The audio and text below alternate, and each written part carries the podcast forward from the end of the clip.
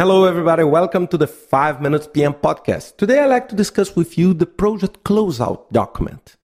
It's very important when you go to the closing process in a project that you prepare a document called the project closeout. And what is the intent of this document? The intent of this document is to first explain what you really did on that project and also ask for the final closure of the project. Usually, this document is issued by the project manager and is sent to the sponsor. It's sent maybe to the sponsor or to the executive team to really approve that you really finished that project. Usually, the basic content can be divided in five major topics for this document. The first part is a formal list of completion criteria.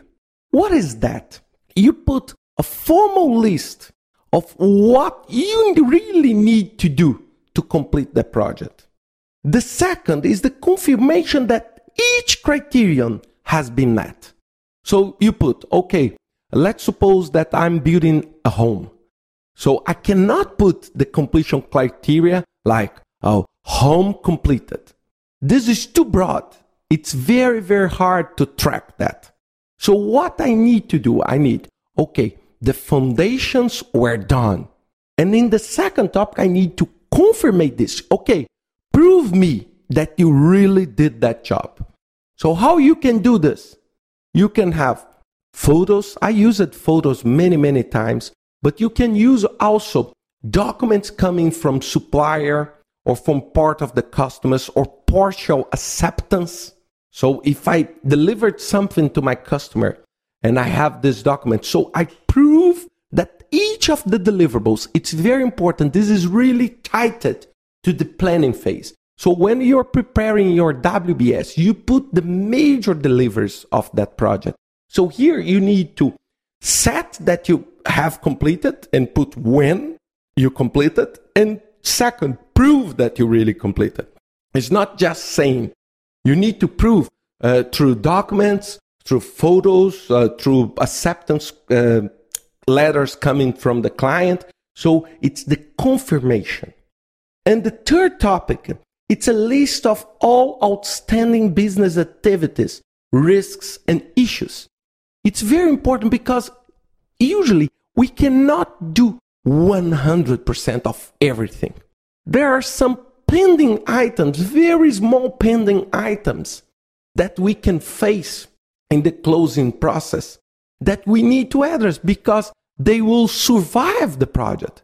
So after the project is done, someone will need to take care of that. And it's really, really, in the practical in real life, it's really impossible to finish a project with zero pending items. It's very, very hard. So you put a list of all outstanding business risks and issues on this document.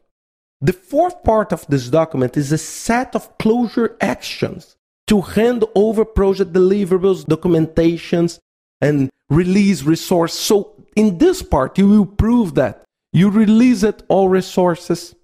Second, that you did the project closeout meetings, that you did the lesson, the final lessons learned session, so you need to prove to the sponsor and the executive team that will be receiving this document that you really closed the project, that you didn't abandon the project.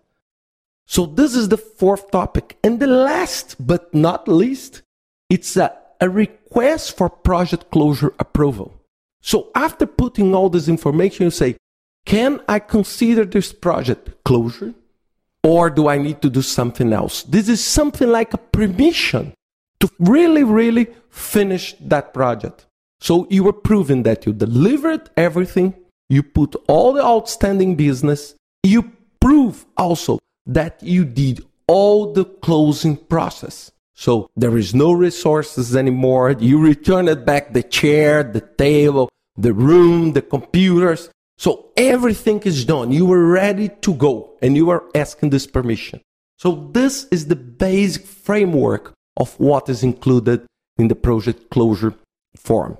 I hope you enjoyed this podcast and see you next week with another 5 Minutes PM podcast.